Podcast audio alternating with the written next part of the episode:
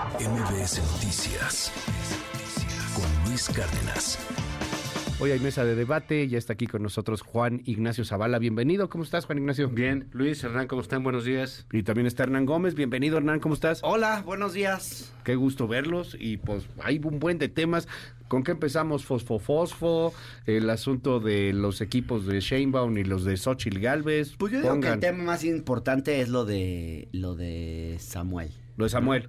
Este, creo que es un cuate que pues parecía una candidatura con buen potencial. La semana pasada lo estábamos lo decíamos, ¿te acuerdas? Sí, no decíamos que cómo podía levantar entre Ajá. los jóvenes, entre los sectores norteños, entre los machines que nunca votarían por una mujer, eh, en fin. Y, híjole, hicieron las cosas tan mal. Yo no entiendo en qué momento a Samuel García se le ocurrió que por sus pistolas y él iba a poder poner a su interino y que su interino tenía que ser de su mismo partido. Pues porque la constitución en ninguna parte dice eso. Además quería que fuera votado por unanimidad en el Congreso.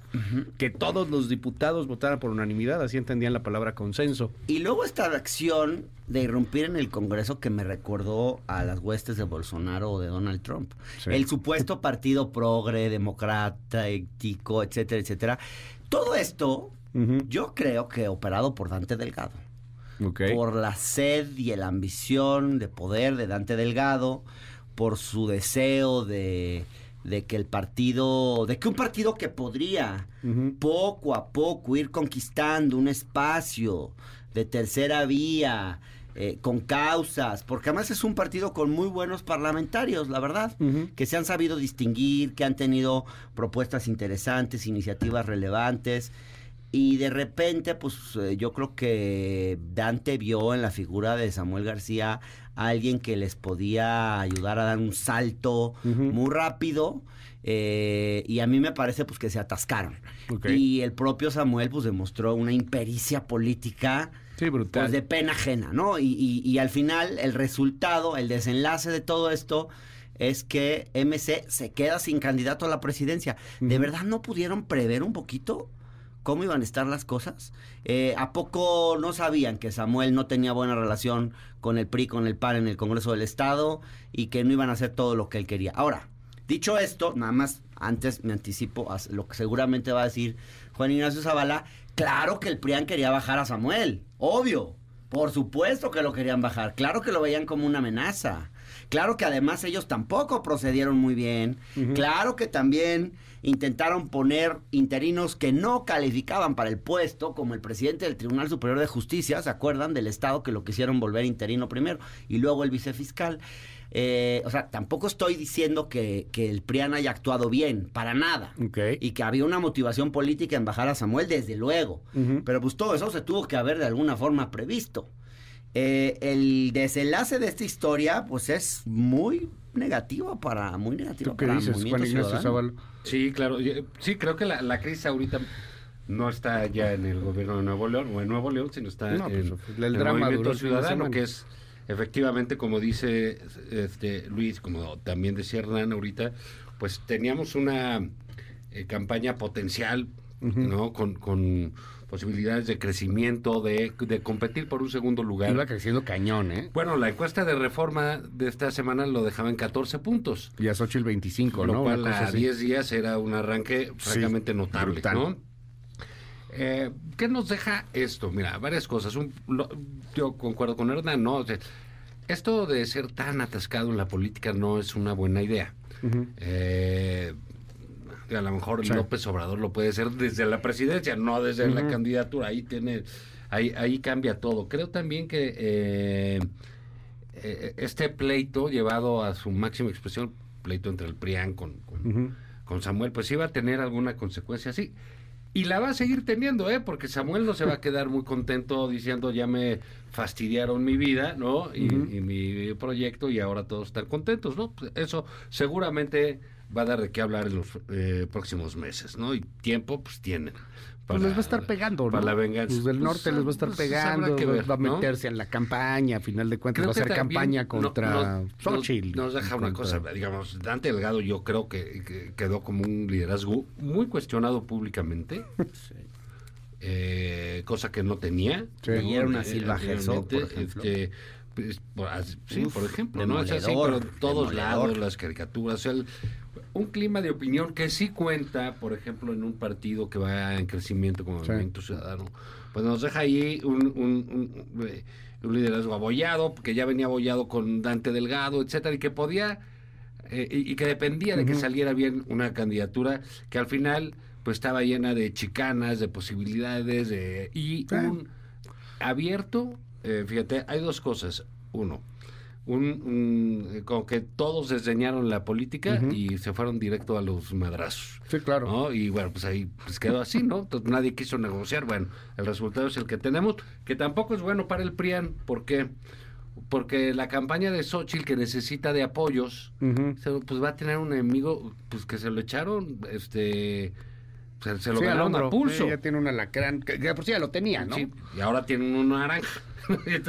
Que se lo ganaron a pulso. Eso, pues, eh, eh, eh, eh, por un lado. Por el otro, también ver esto. Las campañas, los procesos electorales son dinámicos. Pueden pasar muchas cosas. No creo que sea buena idea, como parece ser en la campaña de Xochitl, de esperar que pasen algunas cosas milagrosas, increíbles, y entonces ya todo se da la voltareta. Pero hasta este lunes teníamos un tercer lugar por ejemplo. Ahora ya no lo tenemos. Ahora hemos vuelto como que a ese, a ese esquema de, de dos. Va a ser muy difícil que Movimiento Ciudadano consiga un- Sí, no va a un- rebasar. un- una candidatura eh, con la potencia con que venían Samuel y Mariana.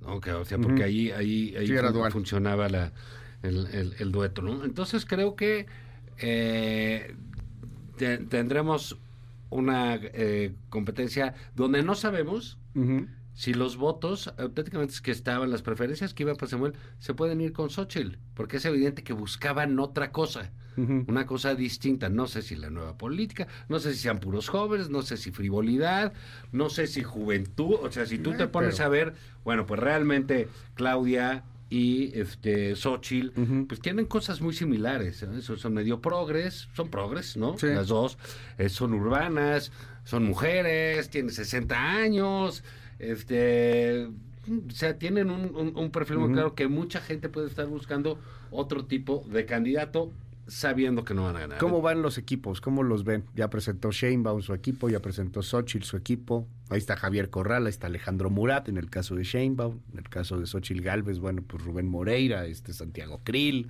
los hijos de Xochitl, no sé cómo lo vieron. Hijos de Xochitl. Pues en el hijos de caso, Xochitl, sí. Pues Pues la verdad, banda. la, la verdad yo sí veo una distancia enorme entre el equipo que presentó Claudia para elaborar su plan de gobierno y el equipo de campaña que presenta Xochil Gálvez. Entiendo que son cosas, Son cosas distintas, diferentes, sí. no se pueden comparar, pero, pero digamos, sí algo se puede comentar. O sea, eh, lo que vemos en el equipo de Xochitl son eh, cartuchos quemados, figuras de la vieja política, muchas de ellas ya muy rechazadas por la sociedad. eh, y una incapacidad para renovarse. Quiero decir que me gusta mucho Norma Cebes, no sé si la conozcan, pero No. es una legisladora que tiene discapacidad del PRI, que ha hecho un trabajo súper relevante en la Cámara. eh, y vaya que es una persona que ha tenido la vida difícil. Eh, Guajardo me parece una persona seria y respetable. Eh, me parece penosísimo lo de los hijos. Por varias razones. Ella, Xochitl es la que ha estado combatiendo el nepotismo en su discurso permanentemente. Luego, Al hijo de López Obrador. Al hijo, Bueno, concretamente. en específico. José Ramón. Luego, eh, ella es la que, digamos, primero, claramente son puestos que, que requieren de una preparación. Manejar redes sociales no es como que hay, ahí se lo doy a mi hijo, hay que mi hijo se encargue. Pues no, no, o sea, sí No, se necesita. cañón. Hay gente que estudia para eso. Eh, entonces, pues de entrada es como ponerse un poquito eh, ella misma el pie, ¿no? Y tercero, pues también es gente que va a manejar recursos públicos. Porque la campaña recibe recursos públicos. Sí. Entonces, va a estar el, el- el chico este Juan Pablo Sánchez Galvez y Diana Vega, que van a estar a cargo, a cargo de Xochilovers, del área juvenil, de redes sociales y todo este tema, pues van a estar manejando presupuestos públicos. Entonces, pues todo eso se ve muy mal. Del lado de... Y luego pues ahí está, ¿no? Rubén Moreira, Santiago Krill, o sea, los, las grandes figuras de la partidocracia. Del lado de Claudia, me parece que eh, lo- la gente que puso en el plan de gobierno No, anticipa. Sí, pero Sí, Bueno, pero la noticia de esta semana- de gobierno. la noticia de esta semana es son los anuncios. Eh, correcto. Entonces yo lo que sí veo, yo sí veo que este equipo que está presentando Claudia eh, muestra a una Claudia que ya empieza a imprimir su sello propio, Ok. que no es puro seguidismo de López Obrador, que claramente hay una apuesta eh, mucho más fuerte que con López Obrador por el conocimiento, eh, por reconciliarse con el mundo académico, por incorporar a la comunidad científica.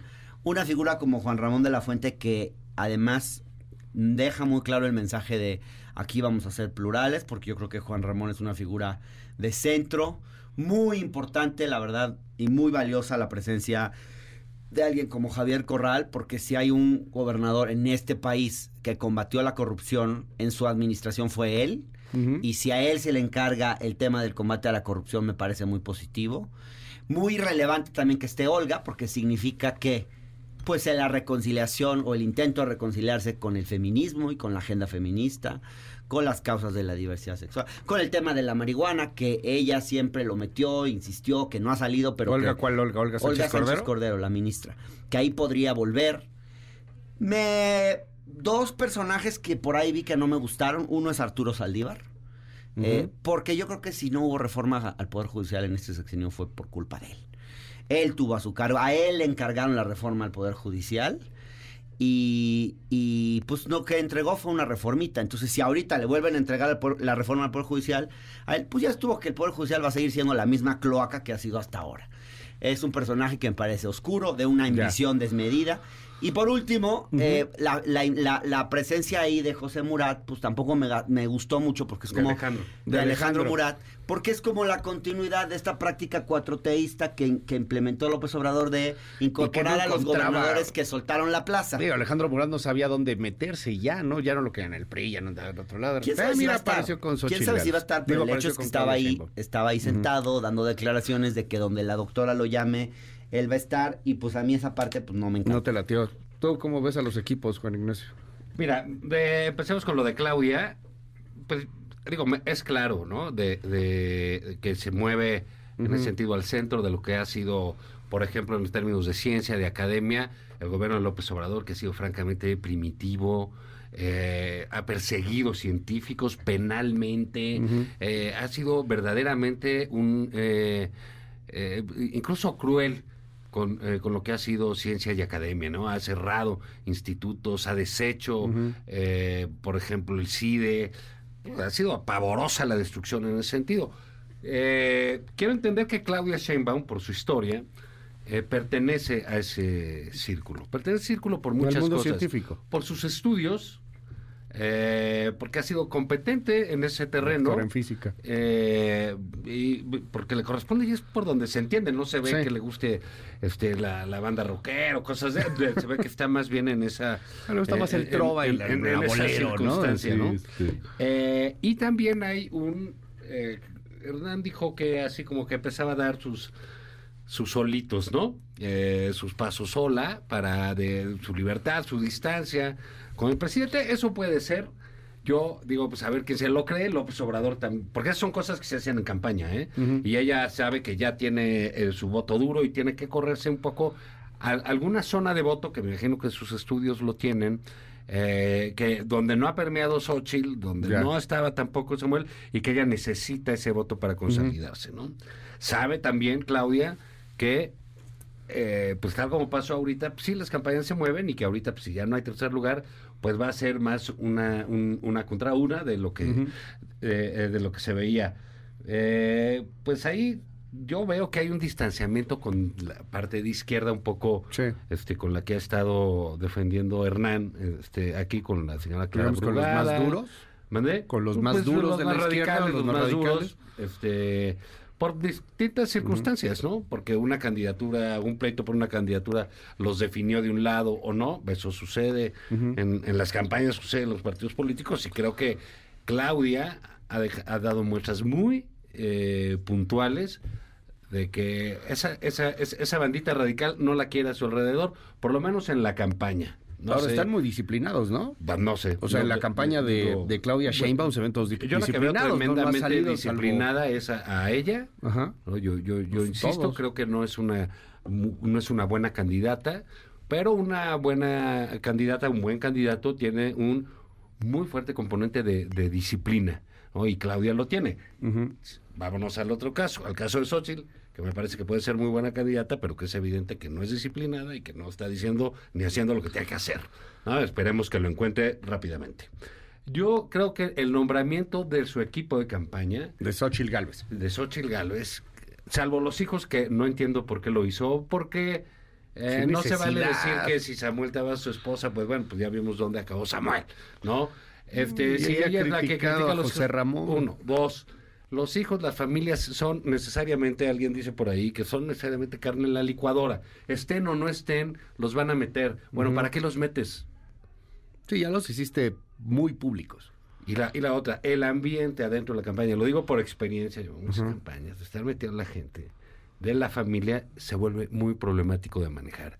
Y si ella traía problemas en su campaña, pues me parece que metiendo a los hijos no se les soluciona, sino van a tener un problema extra ahí. O Además, pobres hijos, por lo los menos, está pues, súper además, exponiendo. Sí. y, y de ¿Ellos qué veras, culpa tienen? Y esto es muy cruel. Ella ha sido parte de eso con hijos mayores de edad, etcétera.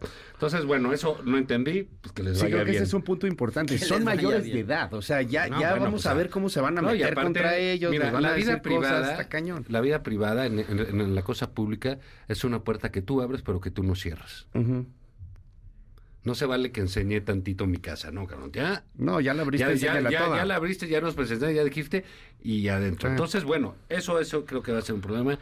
Me parece que la crisis que atraviesa o el estancamiento que atraviesa la campaña de Xochitl, no creo que ningún manual de Sí. electoral venga, nombra a tus hijos y se acaba el problema. No, al revés, no hagas cosas que incrementen problemas. Lo otro, déjame decirte algo, porque con Xochitl eh, también eh, de- hay, hay ciertos excesos De, de- de- de crítica. Dicen, es que está abandonada por los partidos, no la pelan, vela, está sola y no puede ser. Y entonces nombra a los de los partidos. ¡Ah! Nombra a los de los partidos. ¡Oh, chinga! Pues sí, es un frente que se compone de tres partidos. ¿Quién nombró Claudia de su campaña? Pues nombró gente del tipo rufianesco, ¿no? Noroña, Adán Augusto. eh, eh, no nombró a Marcelo Ebrard porque Marcelo mandó su asistente, ¿no? a su asistente para allá. Son los que nombró, porque son los ya, y, y al inútil este, al Mario Delgado, ¿no? Ajá. Esos son los que, esos son los de los partidos. ¿A quién podía nombrar de los partidos Xochitl? Pues a los que hay, ¿no? Pues a los que hay están esos y son los nombramientos. algunos que- Imagínate, que si dice Jesús Ortega, eh, responsable de perspectiva. Cualquier cosa que sea eso, bajo la luz de Jesús Ortega, no parece que tenga muy buena perspectiva. Exacto. Prospectiva. Pero el día- prospectiva. El día de Estaba hoy- leyendo aquí, es de- prospectiva, Jesús pues peor, Ortega. güey. El peor. ¿Pero qué me dices de Kenia Eh, López de- Rabadán? no, me parece que es una eh, es una Una militante desquiciada. partidista. No, pero es un No hace eh, más que gritar, Kenia López Bueno, pero grita bien, oficina, pero grita bien. pero al menos es vigente. Sensacionalista. No, ¿Qué iniciativa ha presentado en el No, Congreso creo- que valga creo- la Yo te pena? digo, el único problema que tendría yo ahí, de todos en general, este eh, Santiago Krill. Porque es el que coordina, y ese ni grita, ni cacha, ni deja gritar. Entonces, bueno, pues ese sí es un problema, porque lo que necesitan es una defensa conjunta. Mira, yo vi ayer que Mario Delgado sacó ahí burlándose de todos y le contestaron nada más Rubén Moreira y, y Carolina que eh, Sí, le contestaron ahí con unas leperadas ahí normal pero está bien que contesten deberían de haber contestado todos no contestaron no dejaron a, No, y se pierde, la- la declaración de villano se pierde. sí, O sea, ¿quién es y la Villano? también O sea, que ¿quién- yo no ando con mamadas lo que sea Sí. pero está bien ya que empiecen con eso. El día de hoy Xochitl presenta, digamos, el equipo temático, el símil de lo que presentó Claudia el domingo, de gente que, huelen más a... También está muy confuso. Oiga, huelen más a ¿puedo hacer gabinete que a otra cosa. A, a mí sí me gustó la foto de lo que tuiteó ayer Rubén Moreira de hoy, hoy no Hoy estoy para mamadas. Hoy no estoy para Pero, mamadas, pero Pues, ¿qué le digamos? ¿qué, qué mensaje mafioso le habrá querido mandar a quién? Porque o sea, ese personaje no hace chistecitos de a gratis, ¿no? No, sí, abusado. No, ¿eh? creo ¿Con que así que se le ocurrió ponerse los lentes y, o sea, ahí le estaba mandando un mensaje durísimo a alguien. Durísimo. Porque sí daba miedo su cara, ¿no? Bueno, y, na- y fíjate, para que no, no, no vean bueno. que no es el caso de las críticas veces, no estaban estos prohombres de la política nacional que son Marco y Alito Ah, sí, claro. y Chucho, no estuvieron. Todo lo demás se me hace que es un equipo de campaña que, mira, ojalá les funcione, necesitan de otro tipo de gente ahí. Lo que Sabes va a que no les va a funcionar. Lo, lo que va, necesitan otro tipo de gente ¿Quién va a ahí de- elegir de- de Movimiento Ciudadano? No lo sé. Hagan sus Ahorita apuestas. déjame- Hagan buenas apuestas a ver, ahorita. eh, eh, co- concluyo con esto. Creo que es son nombramientos de cajón, que estén como los quiso Claudia esta semana. Y lo que vamos a ver hoy es más una idea de Claudia lo puso como de discusiones de foros, etcétera. Pero quizás se plantea más como una idea de gabinete o de forma de ser. Entonces vamos a ver qué es lo o que sea, los diálogos de la transformación es, como ese gabinete, ¿no? Como sí, ese digamos, equipo. como que mis especialistas técnicos para gobernar. pero es que es bien confuso, o sea, porque ayer presentaron esta, estos Sí, equipos y ahora sí, voy a sí. presentar otro. Sí, Entonces, o sea, bueno, pero es que las campañas también están hechos de, de happening, no tienes que hacer eventos todo, pero todo el tiempo. pura presentación. Bueno, a ver Pues cómo bueno. le va. Mira, lo que pasa es que ahorita hay que aprovechar porque ahorita todos quieren, ya después, tú a saber. ¿no? Sí, pues, a ver está ¿Y qué va a pasar? Es una pregunta MC. pertinente lo de lo- la, la de Hernán. ¿no? ¿A quién Este, ves tú, Hernán? Pues mira, ojalá sea Maínez. Me Álvarez parece que sí, Jorge Álvarez Maínez. Creo que trae mucho más claro eh, la idea de un partido pues programático. De coordinador de campaña, de candidato. Digo, no me gusta su, su cercanía con Dante Delgado, pero me parece que es un cuate que, pues que sí tiene clara la construcción de un partido de tercera vía, que realmente sea alternativa al PRIAN y a Morena. O sea, yo no lo veo, yo lo veo en ese sentido, creo que tiene las cosas claras. Me parece que no sé si sea muy sexy como candidato. Eso sí, o sea, así como que Como persona no es. Así ¿no? como que- Así que ay, Como no candidato, como no candidato tampoco. Así como que las masas que lo van a ir a, No, lo- a perseguir, pues no sé. Quizás Juan Cepeda pueda, eh, pues es un poquito más graciosito, tenga un poquito más de carisma, popular, sí. pero, pero, pues ahora sí que la verdad, digo, para ser muy sinceros, creo que tampoco es que MC ahorita tenga ninguna muy buena opción por delante. La única para mí sería. Patricia Mercado, pero Que ya pues dijo que no. quiere saber No, ya- ya nada dijo de que eso. no se va a meter este Entonces, que no. pues la verdad es la que ojalá aprendan la lección porque se quedaron Digo, bueno, nadando en el vacío. sí, sí. Van a sacar que les gusta un 7%. No, o sea, no, con hombre, Samuel no, ibas a sacar el ya no, 14. lo sé. MC No, no iban a sacar el a 14 yo- yo creo que esa es cinco, una- No iban a sacar el 14. Yo, yo creo que para allá iban. No ahorita, se me hace inflamado, pero para enero, febrero podían tenerlo, creo. Que el 7. Podían tenerlo, no, por ahí del 12, 14. Sí, el creo. 14, 15. Sí, no, o sea, yo- yo iban sí a creo que tener iban ahí un entendidos. trancazo Más porque, porque Samuel. Xochitl no, no, no arrancaba. Ahora con lo de sus hijos, pues ya levantó. Entonces, pero el- yo concuerdo con, con Hernán. Yo creo que la candidata debe ser Patricia Mercado. Por muchas cosas. Una, porque se apega completamente a lo que el MC nos ha vendido que tiene como partido. Su valor agregado, Ha sido ¿no? una mujer eh, proba, trabajadora, eh, con agenda legislativa, este, exitosa y respetada legislativamente, y es mujer. Ujú. Y ella representa muy bien a las mujeres y la lucha eh, feminista, como nadie, ¿eh? como ninguna de las otras dos. Sí, de hecho. De hecho, sí. Entonces creo, no te estoy diciendo que, eh, que iba a recuperar, pero creo que sería una batalla justa. Le daría un lustre a MC que ha perdido en este zafarrancho en el que Sí. no solo se metieron, sino también armaron. Pero es que ya ha estado peleada y- con Dante Delgado, no ya ha sido separada, ya ha por eso criticado yo- a Palazuelos, por que por qué tiene esos candidatos. Yo decía hace rato que a lo mejor Dante Delgado pues tendría que pensar qué pasó con Sí. su liderazgo al final, ¿no? Porque si tú le dices a Pati Mercado, oye, vete para acá, pues ella tendría poder hecho decir, oye, pero ah, yo no voy a ser compañera de fulano y de sutano o tales cosas. Pero así como Xochitl abrió ayer a Marco y a Lito, ¿no? Del evento. Que no, no hay que negárselo, hay que reconocérselo. Pero creo que Patricia Mercado debería, eh, independientemente de su posición, que es perfectamente entendible, porque si es candidata, no puede ser legisladora. A ver, esto que, te- que se mueve mucho, que está bueno en el Que debate. eso es lo que hemos discutido Que tantas veces absurdo, aquí, que es una absurdo. tontería. Que si eres candidata Oye, no puedes ser porque eres la chiquitos los presidencia. destrozas. Sí, Tienes pues un renuncia. montón de exposición pública en campaña.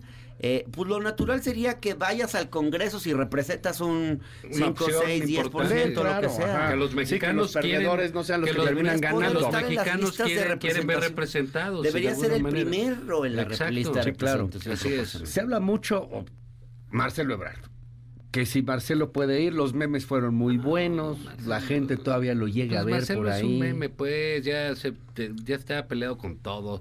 Yo creo que lo de MC ahorita está mm, mal. Y, y si se quieren desdibujar más, pues tendrían que poner a Marcelo, ¿sabes? Tendría que pedirle permiso al presidente Marcelo, ¿no? De entrada. O sea, realmente la única alternativa ganadora que podría tener ahorita Movimiento Ciudadano sería Marcelo. Ahora, ¿por qué? ¿cómo va a Marcelo explicar Marcelo. Que ya dijo que no se iba hace dos semanas o no sé Y cuánto. que aceptaba lo que había pasado Y en Morena, ahorita- su papelito. y que ya, bla, bla, bla. Y ahorita, ah, no, se abrió una oportunidad. Pues se ve muy mal. Y vamos a suponer, Se ve muy mal. va- yo digo, suponiendo sin conceder, que Marcelo esté muy bien y que digan, ah, va a llegar, que yo no veo por dónde. Porque lo que pasó hace dos meses ya no está pasando ahorita. ¿A qué se va? No, va a tener que ir a criticar a Claudia, ¿no? Porque a Movimiento va a haber que le- levantarlo de lo que se va a caer de lo de Samuel y Mariana. De él lo reconstruirá. Eso, no, bueno, pues yo lo veo, pero en chino, él menos. ¿Qué grupo político va a tener? ¿Qué, ¿Con qué se va a quedar? Va a ser un problema, ¿eh? No, y, y se, se y la otra le va a dar la ¿no? razón a todos los de MC, a todos los críticos de MC, que digamos, al pleito del frente con Sí. ellos, de que este pues están negociados ahí con Morena, ¿no? Más vale una independiente y chica y que brille con luz propia como Patricia. Pues a ver si la convence. Indira yo, Kempis. yo creo que La rebelde Indira Kempis Que ya se le insubordinó al cacique mayor del partido. No Sí, creo claro. que le den ahí a la pero, pero candidatura. ahí ¿no? tendrían, o a menos que le quiera apostar algo absolutamente nuevo. Pero si van a hacer eso, bueno, busquen mujeres, diría yo. Sí. ¿no? Para ya, Sí, que sea una Pero una yo creo que elección por ahí de va, tres ¿eh? mujeres. Tiene que ser algo absolutamente y, nuevo. y hablen con Patricia. O sea, que- ya si estás en esa Ya, ¿qué situación de crisis, en vez de poner a una figura, mejor pon algo disruptivo, algo que sorprenda. Algo nuevo. Palazuelos. Tienen gente No, no, joven. no. No, no, no. No, estamos partiendo No, de que exacto, es mujer, tiene de que que es joven. tiene- Alguien que te contraste muy bien. Digo, Mariana porque no da la edad, pero... No, a Mariana la querían poner, no nomás que tiene daba- 28 sería, años. Sería patético, Sí, ¿no? la Bueno, tiene 28 que años, hubiera no, estado pero la cantidad de gente que la Pues tampoco sigue, es que la las otras estén- la Pues. La, en la que las otras sean unas luminarias los, los encantadoras, ¿verdad? políticos eh, tienen fans en vez de militantes o seguidores, pues sí, Sí. en esos tiempos de tan tristes, pues quizás pareces- Mariano hubiera sido opción. Pues mira, hay días que uno no anda para... Hay días que uno anda oiga, para... no- Estoy retuiteando Sí. porque mucha gente me está que es preguntando qué onda con eso. Lo acabo de retuitear, ahí está. Fue el tweet, lo estoy leyendo tal cual, De. Rubén Moreira. Ayer sale Rubén Moreira con unos lentes oscuros, una chamarra de cuero, una camisa blanca de cuadritos, serio todo él. Y diciendo, hay días que uno no anda para mamadas y este es uno de ellos. Y bueno, pues tiene ahí mil retweets y comentarios que están la verdad bastante divertidos. Sí. Fue la manera como respondía a las críticas de la campaña de No, Xochitl lo Gálvez. sacó eso en la mañana tempranito. Yo- antes, ayer, de ir, ¿no? antes de ir a lo de Ah, sí, Xochitl. sí. Yo creo que alguien lo andaba chantajeando, ¿no? O algo así. Lo sacó a las ocho y media de la mañana. O se peleó en la Es casa un mensaje salir. mafioso. Sí. Nosotros nos reímos, pero al que le mandaron el mensaje no creo que esté tan contento. Imagínate qué miedo. Sí, ya debe estar en, en Hungría. Ya debe estar en Auschwitz. Sí. Ya debe estar en Auschwitz esa persona. No, bueno, pues ahí dejamos el, el tuit de Rubén Moreira. Ya Juan Ignacio. Zavala, mil gracias. Tus redes y esas cosas. eh, arroba Juan Izabal en Twitter, lunes, miércoles y viernes en El Financiero, sábados en Heraldo Radio, nada más por convivir. Y aquí todos los miércoles, Nos vemos 8.30 todos los miércoles, nuestra mesa de, deba- de No, debate. creo que 8.20. Ocho, o sea, cada vez nos censuran más. Eh, es así. el-. Domingos en el Universal, eh, aquí los miércoles. Y síganme en mi canal de YouTube, el canal de Hernán, en Facebook y Está en bueno. Twitter, arroba Hernán Gómez B. Mil gracias, Hernán. Gracias. MBS Noticias con Luis Cárdenas.